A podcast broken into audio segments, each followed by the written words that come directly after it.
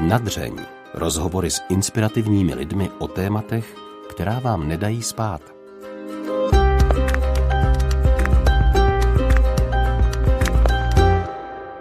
Milí posluchači, vítám vás u poslechu pro tuto chvíli posledního dílu pořadu Nadřeň. 100 dílů, 100 lidí, 100 příběhů. Že prozatím končíme u tohoto symbolického čísla je sice spíš náhoda, ale taky moc hezká. Jaké byly ty dva roky, kdy jsme pro vás natáčeli rozhovory? Začínali jsme s představou, že nás nebaví plitké rozhovory, ani život, kdy člověk jde jenom po povrchu a neponoří se do něj.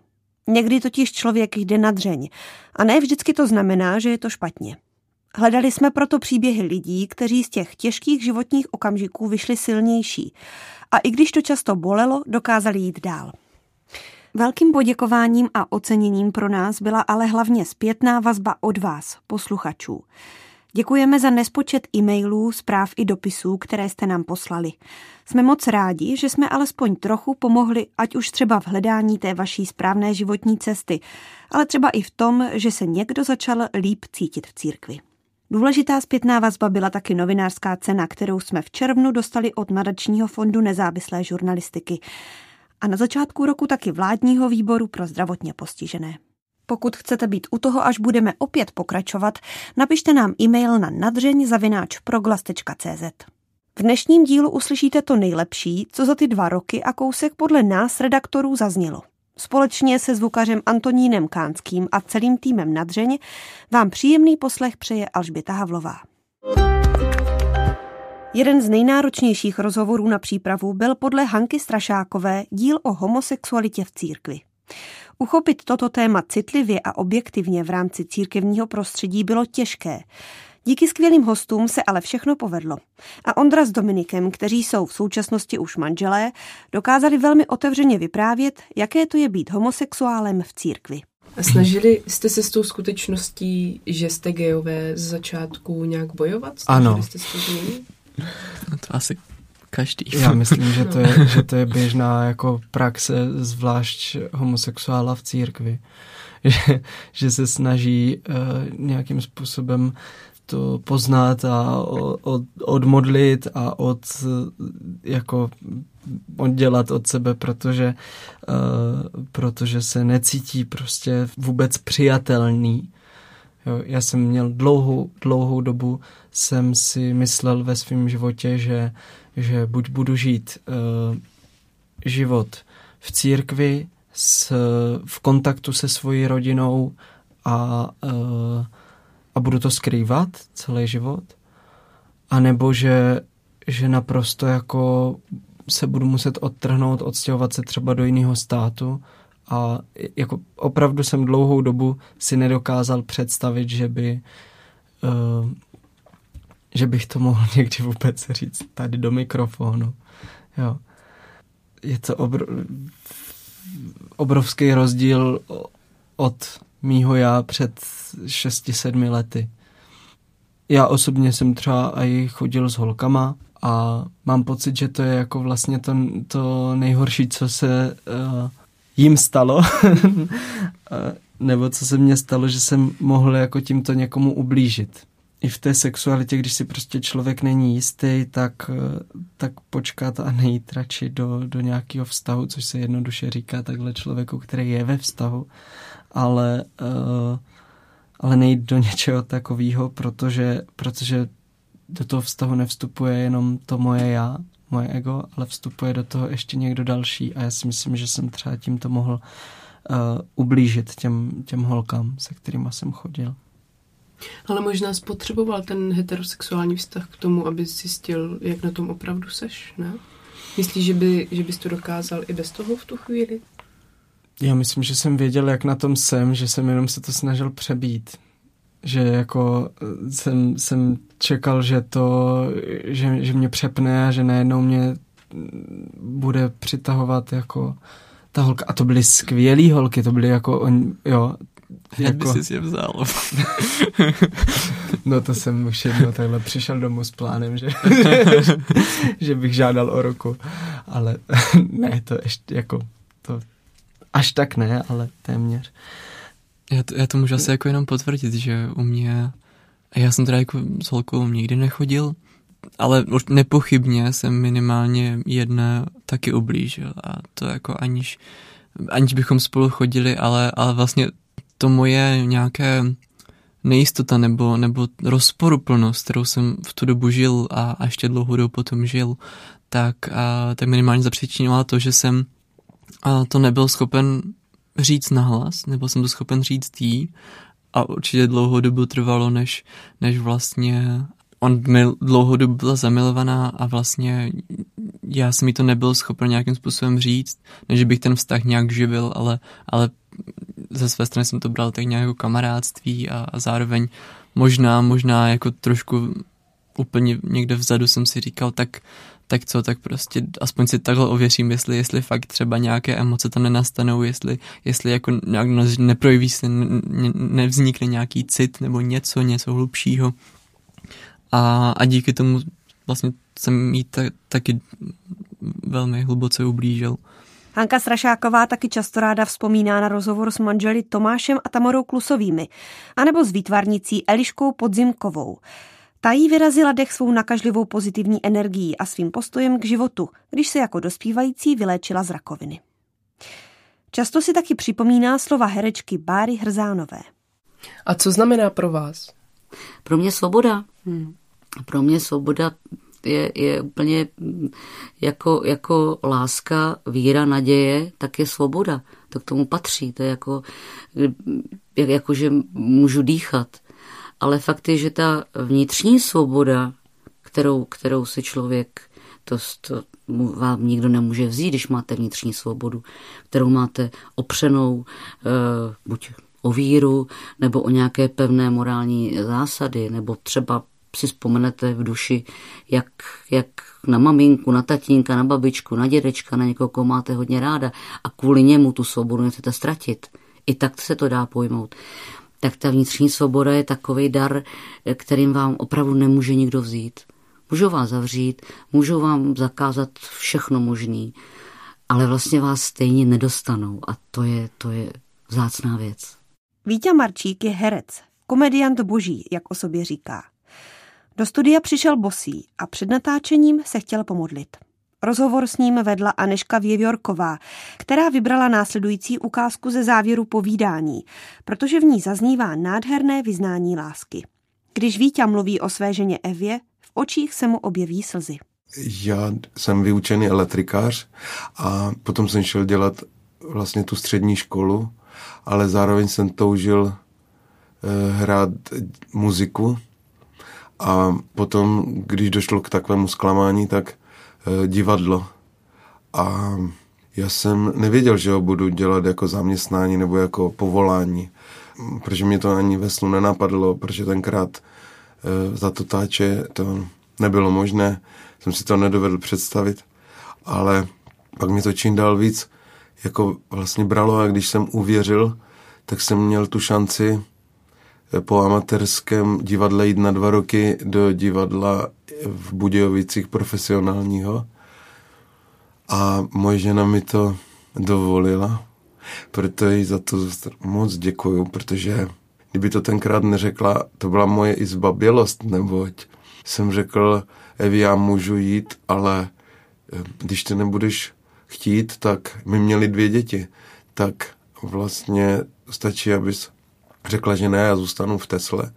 A ona vlastně se na mě dívala, že vlastně jsem to rozhodnutí dal na ní, ale neuvědomil jsem si, že to byla velká zbabělost. Totiž když hodíte rozhodnutí na druhého, tak když se to nepovede, dáte tu zodpovědnost druhému. A já jsem si to tenkrát neuvědomoval. Ona mi to dovolila a já se i na půl roku odstěhoval do Českých Budějovic a ona bydlela eh, v Rožnově pod Radhoštěm a já dojížděl. A pak po půl roce jsme se museli, jako museli, protože to nešlo být rozdělení, tak se přestěhovala vlastně z třípokojového bytu, které jsme měli na Garzonku, takovou ubytovnu hereckou. A tam jsme bydleli v jedné místnosti eh, a záchod a koupelna byly na chodbě a tu měli všichni, já bych jí strašně moc za to chtěl teď poděkovat.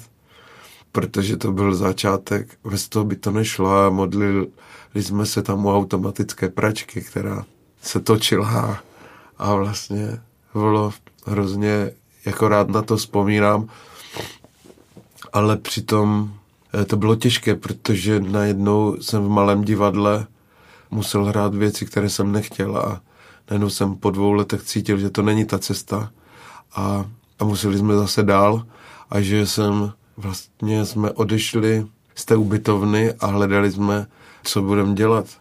Protože jsme tam měli společenství věřících a na Hosíně se zakládalo opuštěná fara, oni tam hledali správce, tak jsme se nastěhovali tam do rozbité fary a opravovalo se to a to už začínala cesta. Ale nebylo to jednoduché, protože já na to tak rád vzpomínám, ale uh, ta odpověď se hledala špatně, kam jít dál.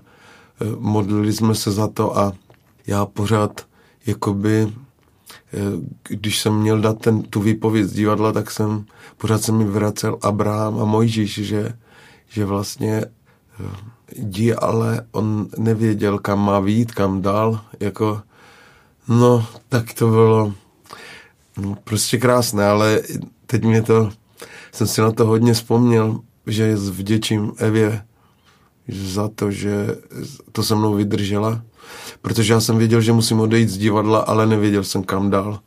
A, taky jsem měl odpověď, že uh, jdi, dej uh, tu výpověď, jako ale, ale nevěděl jsem kam dál, co bude dál, že prostě jenom musíš vít, jo, a cesta se ti ukáže. No a to bylo hodně těžké, ale pak se fakt ukázala, že jsem potkal kamaráda a začal jsem hrát divadlo po školkách, ale pořád to bylo jenom kousek jsem viděl dopředu.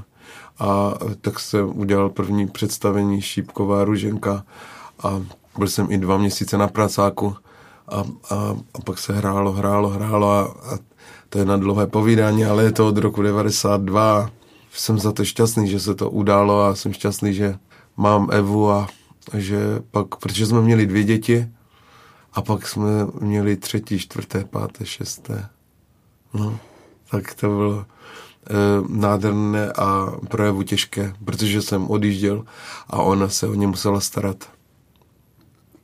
To, jak vyprávíte, tak eh, to mi připomnělo, že se vlastně to tak často to člověk slyší, že, že Bůh ukáže jenom opravdu, Kousek. jenom naznačí a pak vlastně ne, pak nevíte, no. Hodně jsme si to vzpomněli, když jsme šli do toho Santiago, že to bylo podobné, protože Eva byla po nemoci a nevědělo se, jak dál, nebo a ona moc nemůže chodit. Jako. A tam byly jasné ty trasy, ale vědělo se, někdo jde 20 kilometrů, někdo 30 a ale já jsem věděl, že nevím, jestli půjdu 10 nebo kolik.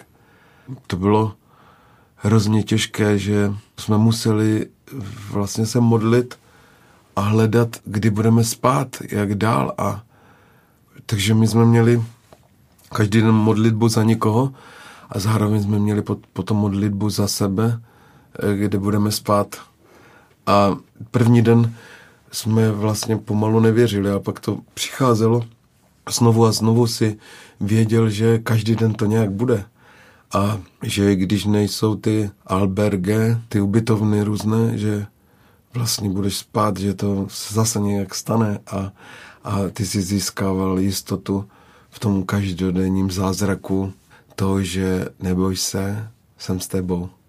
A to uvěříš až v okamžiku, kdy to sám prožiješ. O dramatické vzpomínky na šikanu, kterou zažila v italském klášteře, se v jednom z našich rozhovorů podělila také bývalá řádová sestra. Ondra Havlíček, který si s ní o jejich zkušenostech povídal, zpětně vzpomíná, že ve studiu při některých částech jejího vyprávění zůstal sedět s otevřenou pusou a nevěděl, jak na něco takového reagovat. Jeden ze zásadních momentů svého pobytu v klášteře popsala bývalá řádová sestra takto. Oni se mě zeptali, jaké máš vzdělání, máš vysokou školu. Já jsem řekla ne, máš maturitu. Já jsem řekla ne. A v tu chvíli jsem viděla, jakým oběma přejel přes tvář jakoby mráz, až takový, že se mě hluboce dotkl, že jsem si říkala, aha, něco, něco je špatně. A neuměla jsem říct v matfitalštině ještě, že mám výuční list s vyznamenáním, že jako hloupá rozhodně nejsem, akorát jsem měla takový divoký život i tím, že ta konverze byla tak rychlá. A během týdne jsem se ocitla v prádelně, v kuchyni a vlastně jenom čistě na, na fyzických pracích. E, tou odpovědí na matčinou byl, nebo matčinou i té sestry, spolusestry, na tu moji, e, na ten fakt, že nemám maturitu, byla věta, u nás nemá maturitu jen ten, kdo zametá ulice. Co považuje za největší výzvu pro dnešní mladé lidi skautský vychovatel, profesor politologie a děkan Brněnské fakulty sociálních studií Stanislav Balík? To je těžká otázka, a, ale asi, asi je nejtěžší dnes žít v tom světě s přesvědčením, o kterém jsem před chvílí mluvil, že jako není jedno, co si myslíme a jak žijeme, že nejsou všechny životní styly a způsoby života stejně hodnotné a že není dobře, když si každý dělá úplně a úplně co chce. To vnímám jako poměrně velký posun posledních 10-15 let, že to, co dřív jako bylo úplně normální, tak dnes už normální není v náhledu na organizaci jako rodinného života, společnosti a tak dál. A že naopak dnes tvrdě převládají i mezi jako mladými a je jedno, jestli jsou z venkova nebo z města, jestli jsou z periferie nebo z centra, tak vlastně převládají ty hodně relativistické přístupy, které můžou v určitých konkrétních situacích bránit tomu mluvit o něčem jako o dobrém a o špatném, jako o dobru a o zlu tak tohle si myslím, že je nejtěžší pro mladého člověka, který tohle cítí, tak eh, žít ve společnosti, aby to uchoval a dokonce třeba o tom i svědčil. Jo? A, a zkusil být v těch debatách se svým okolím, se svými spolužáky, kamarády, vlastně to úplně nezamlčet, anebo se nenechat úplně převrátit. Tak tohle asi vnímám jako hodně velkou výzvu. Hanka Kašpárková si odnáší silný okamžik z téměř každého rozhovoru, který ve dřeni vznikl. Ty, které jí z celé stovky natočených dílů zasáhly nejvíc, jsou pro ní oba díly o homosexualitě. Díl s maminkou chlapce se srdeční vadou, o šikaně v klášteře, o single životě, o zneužívání v církvi, o kněžských seminářích anebo díly o přímluvné modlitbě. Díl, na který je opravdu hrdá, je o nevěře, který připravovala spolu s Maruškou Moréno. Jako ukázku z těch svých pak vybrala dva úplně protikladné. Oba se věnují duchovnu, každý však z opačného konce. První bude z dílu s Boženou Havlovou a Radkem Voříškem o zlu anebo ďáblu, chcete-li. Druhá ukázka bude naopak o humoru v církvi s autory satirického webu Tisíckráte. Jak jste se dostali od terapii k exorcismu? Já bych chtěla uvést, že nejsme exorcisti, ale e, při naší práci se s tím setkáváme. Skutečně pracujeme oba dva na, na tom modelu biopsychosociospirituální model závislosti, kde teda ten duchovní rozměr je a je potřeba s ním nějak pracovat nějakým mm. způsobem. A když na to narazíme, tak se tam skutečně objevuje a je potřeba o tom něco vědět a nějak se k tomu postavit, pokud ten klient chce a chce to mhm. řešit. Mm. Eh, já konkrétně jsem se k tomu dostal vlastně praxí. Jo, že mm. byl za mnou nějaký klient, klientka, řešili jsme teda všechny ty jejich jako problémy a tak a najednou ty věci prostě vyskočily. Jo, vyskočily věci, které se už třeba nedají zavřít, ty projevy se nedají zavřít do nějaké škatule, e, nějaké e, psychické nemoci, nevím, schizofrenie, paranoji nebo tak, mm. protože se tam objeví něco, e, co se jako vymyká úplně, úplně vymyká. Jako velmi bylo takový třeba pro mě eh, velice zajímavý, kdy eh, se mě eh, práce s klientkou dařila, a ona se začala jako velice zlepšovat a když to vypadalo jako na nějaký takový jako průlom, tak ona tam v jedné fázi mě začala vyhrožovat. Jo? Mm. Ale to bylo takový zvláštní vyhrožování, že ona třeba aby dodala svým e, slovům třeba jako váhu, e, tak mě začala říkat třeba i pozměněným hlasem, jak já můžu jí něco říkat, když jsem. Jo? A teďka normálně takový usvědčující věci, které jsem viděl třeba jenom já a manželka, jo? nebo který jsem vůbec jako nikomu neřekl, nebo takové události, kterých ona nebyla, eh, nebyla jako svědkem. Snažila se mě vlastně jako rozkolísat a snažila se mě, nebo, nebo ten v ní se mě snažil prostě připodělat, mm. abych eh, v tom úsilí eh, dostat ji eh, z toho, dejme tomu, jejího jako závadného a zničujícího života, nebo pomocí zachránit, abych, abych šel o toho pryč. Jo, tohle se mě stalo několikrát. Takže já jsem se s ním vlastně takhle potkal, takhle potkal v praxi. Mm-hmm. Viděl jsi hned, že je to démon nebo zlý duch? jako ono se to samo snažilo mě přesvědčit, mm. jo, přesvědčilo mě to jako eh, v cukuletu. Je pravda, že se netají, jo? Jak, netají říká, se. Jako, eh, jako, jak říká mm. Radek, tak i klienti dobře ví, jako, že ho umí pojmenovat. Jo? A jinak my jsme se s tím teda setkali úplně jako naivně věřící rodina, kteří jsme se, protože my jsme dřív, když jsme začínali s Radkem v podaných rukách, tak Eh, jsme neměli žádný domy, síť komplexní péče, nic takového, takže klienti byli s náma v rodině úplně běžně, trávili jsme s nima víkendy, dovolenou, mhm. všechno a tak dále. A všechno jsme společně dělali, vařili, jedli, modlili se, my jsme se normálně modlili a teď ty projevy eh, toho zla eh, se začaly mm, prostě ukazovat. Jo? Mhm. A to byla moje první zkušenost, já tam byla matka s malými dětmi, měla jsem tři děti, to jedno bylo teda hodně malý. A teď jsem se s tím měla nějak vypořádat, jo, a neměla jsem o tom vůbec žádné, žádné zkušenosti, mm-hmm. nic, jenom tak nějak jako, že eh, jsem byla věřící, že, tak jsem věřila v Boha i v toho zlýho, ale ten možná po smrti, že se mě bude mhm. týkat, jo.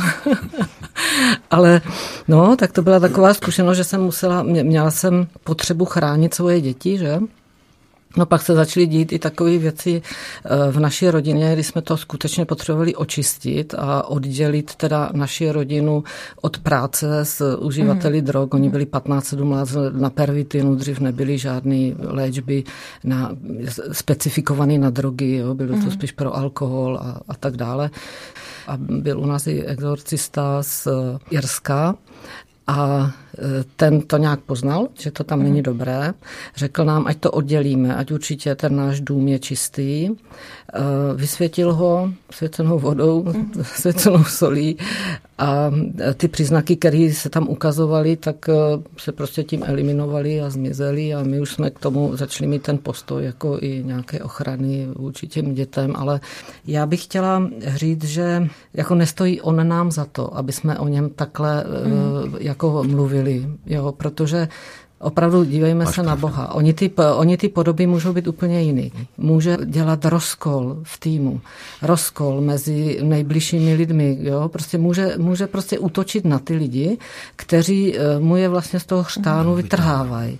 Takže bez modlitby se do toho vůbec nepouštět. Vůbec hmm. se do toho nepouštět. Když eh, to zlo z drtivé většiny, ono se tak jako ono tak plíživě vrůstá, nebo člověk do něho vrůstá a potom ono si ho mění, jo, mění si pomalu jako jeho hodnoty a, a tak a ani si toho nevšimnete. Jo, tady, když se používá tady tohleto slovo, tak si člověk jako představuje tak jako posedlost, posedlí, tak to na mě nějak jako skočí teda.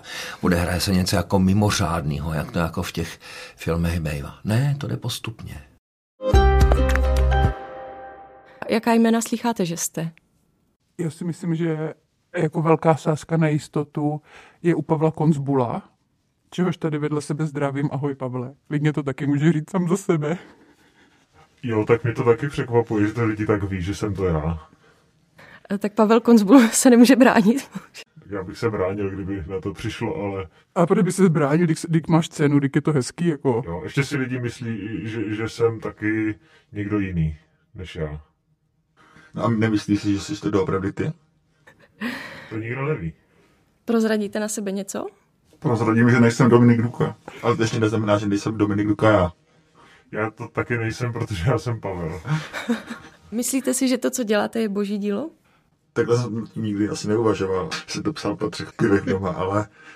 Asi jo. Ne, já bych jako tomu tady nechtěla dát opravdu nějaký jako metafyzický prostě jako nádech, jo, ale přesně jako, jako když jsem si fakt zpětně na to podívám, na celou tu cestu už jako takřka pětiletou, od prostě úplného punkového začátku, protože nám teda teďka má víc ta kniha a e, jako ještě k tomu ta cena, jakože to opravdu celý vzniklo tak e, jako pro mě trošku opravdu neuvěřitelným způsobem, že uh, já teda ty logo nechci říct, že v tom je taky jako požehnání zůry, to ne, ale že opravdu ty cesty boží jsou nevyspytatelný, tak. Ono je klidně možný, že tady vane nějaký duch, který tu církev jako mění a teď prostě z, zároveň přitom z nějakého kouta vymetl tady tuhle jako kravinu.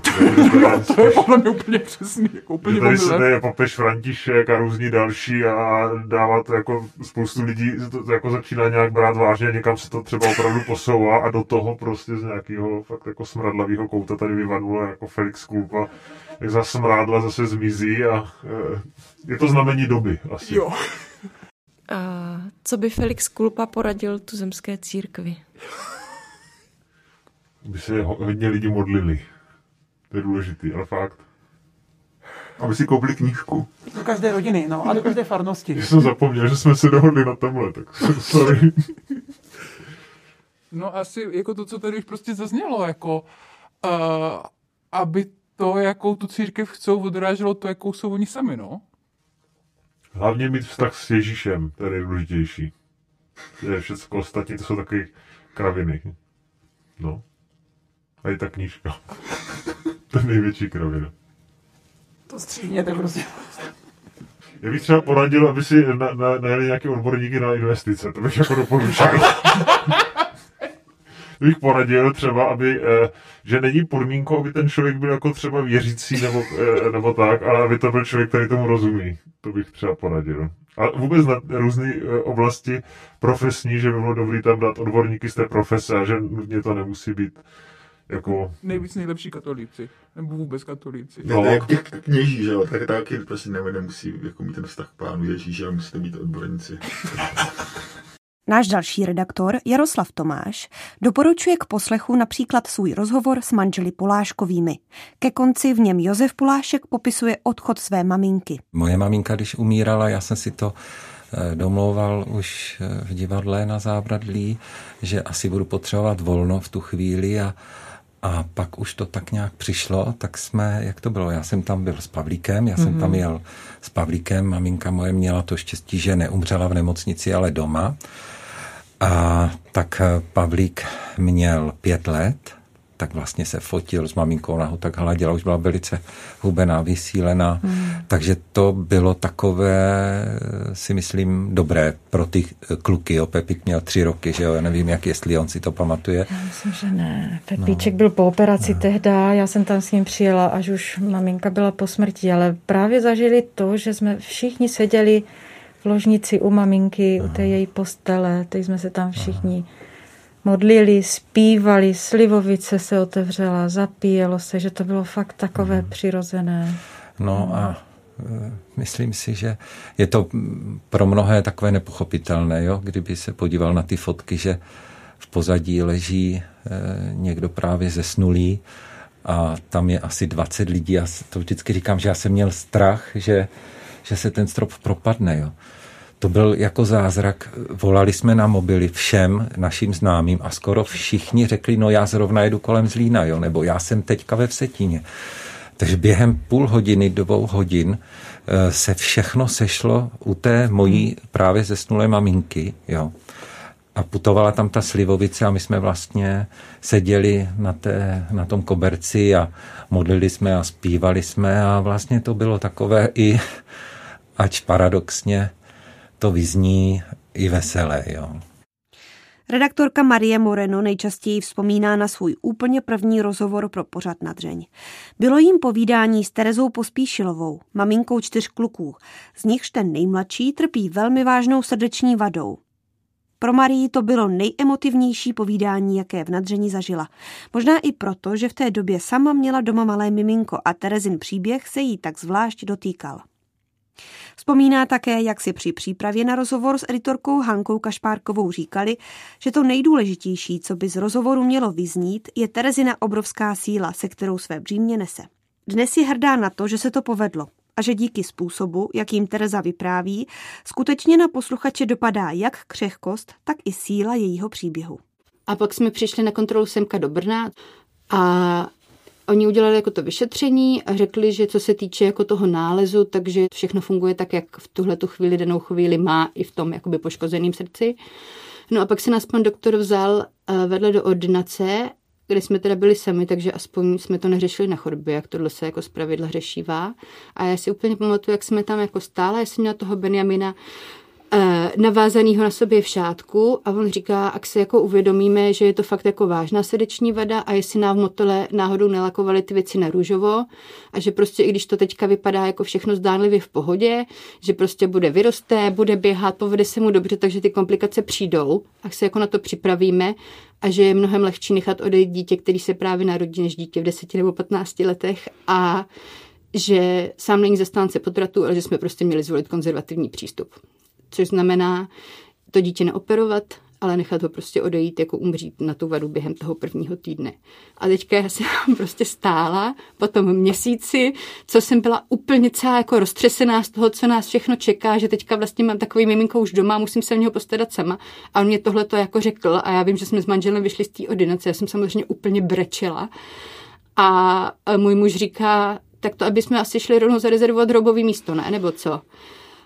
A úplně to byl asi fakt jeden jako z nejhorších, z nejhorších momentů uh, jako začátku toho jako života, co jsme si od těch jako doktorů vyslechli a doteďka to ve mně leží a doteďka to nemám zpracovaný a hrozně mě to zasáhlo tohle.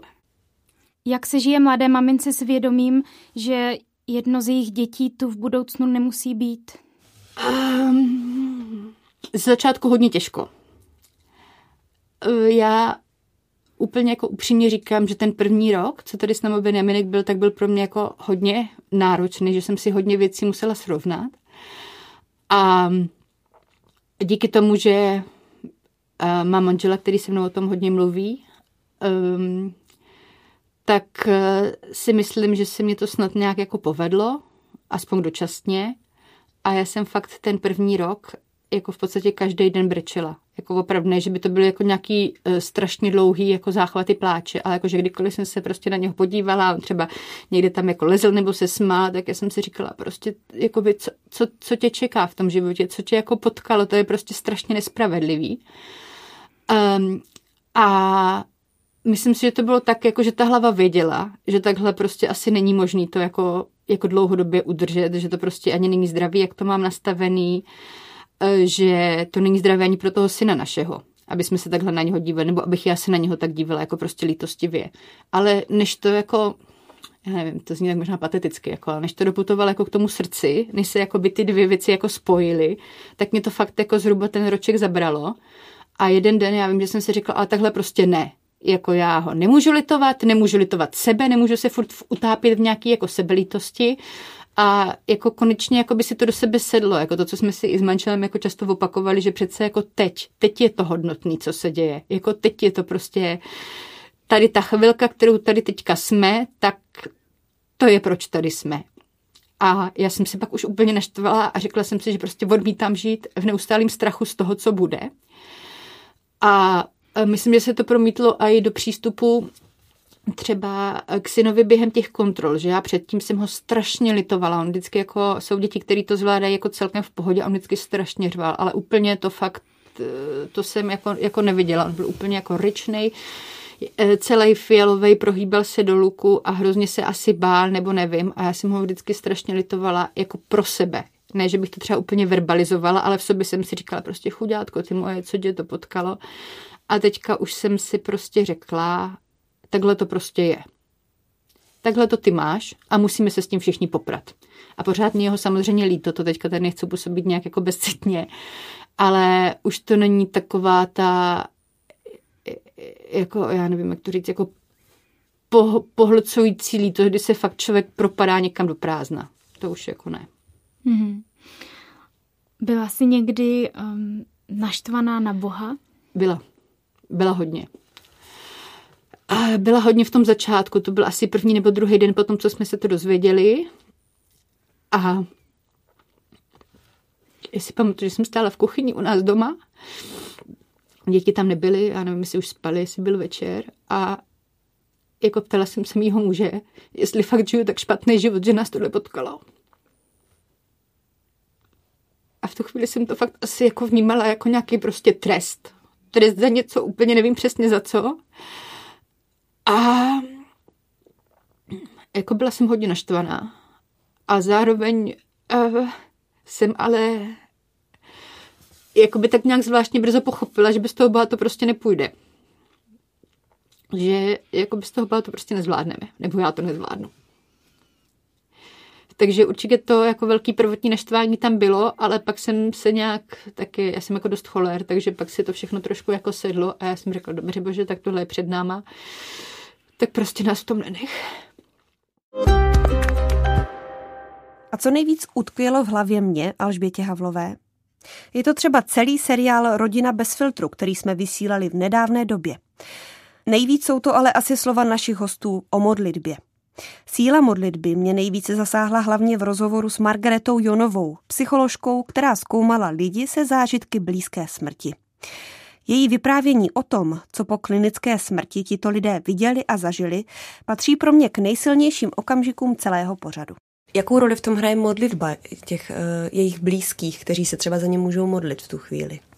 Modlitba v tom může hrát velmi silnou roli protože jakákoliv modlitba s přáním něčeho dobrého je vlastně silná pozitivní energie a ti lidé často popisovali, že vlastně cítili, že ti jejich blízcí se za ně vlastně modlí a opravdu vnímali jejich eh, pozitivní energii a která vlastně byla spojená s nějakou velkou láskou, která jim třeba často dala i sílu, aby třeba znova se ještě vrátili do toho svého těla. Teď jste mi připomněla takový zajímavý případ, který jsem slyšela u jedné své přednášející na katedře, ale ne na katedře psychologie, ale na katedře sociální práce a říkala mi ho vlastně jedna paní psycholožka, doktorka velmi vážená, nebudu jmenovat mm-hmm. a ta vlastně popisovala velmi zvláštní svůj zážitek, kdy jednoho dne uvízla v automobilové zácpě protože o několik aut předtím se stala nějaká vážná nehoda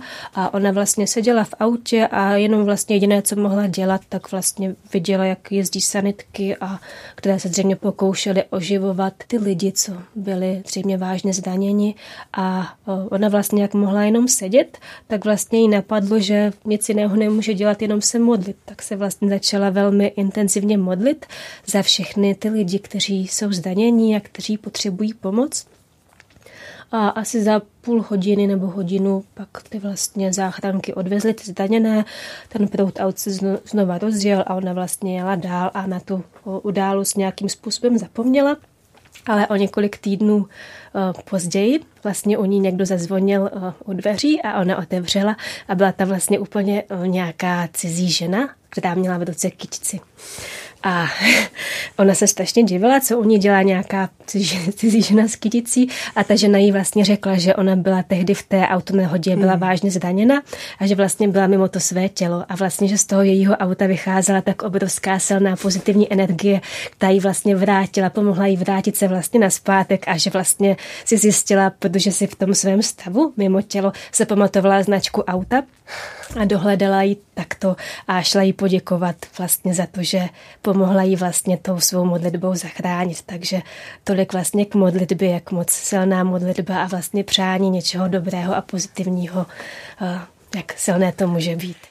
Nejvíce ohlasů jsem měla na díl o přímluvné modlitbě s Michaelou. Doteď lidé píšou s tím, že by Míšu chtěli navštívit a poprosit ji o její modlitbu. A samozřejmě mě také potěšilo ocenění od nadačního fondu nezávislé žurnalistiky, které jsem dostala za díl s Jiřím Kilarem a Martinou Vintrovou o sexuálním zneužívání v církvi. Pustím vám ale ukázku z taktéž oceněného rozhovoru s Anetou a Michalem Vidurovými manželů, kteří otevřeně promluvili o sexuálním životě, kdy jeden z partnerů je na vozíku.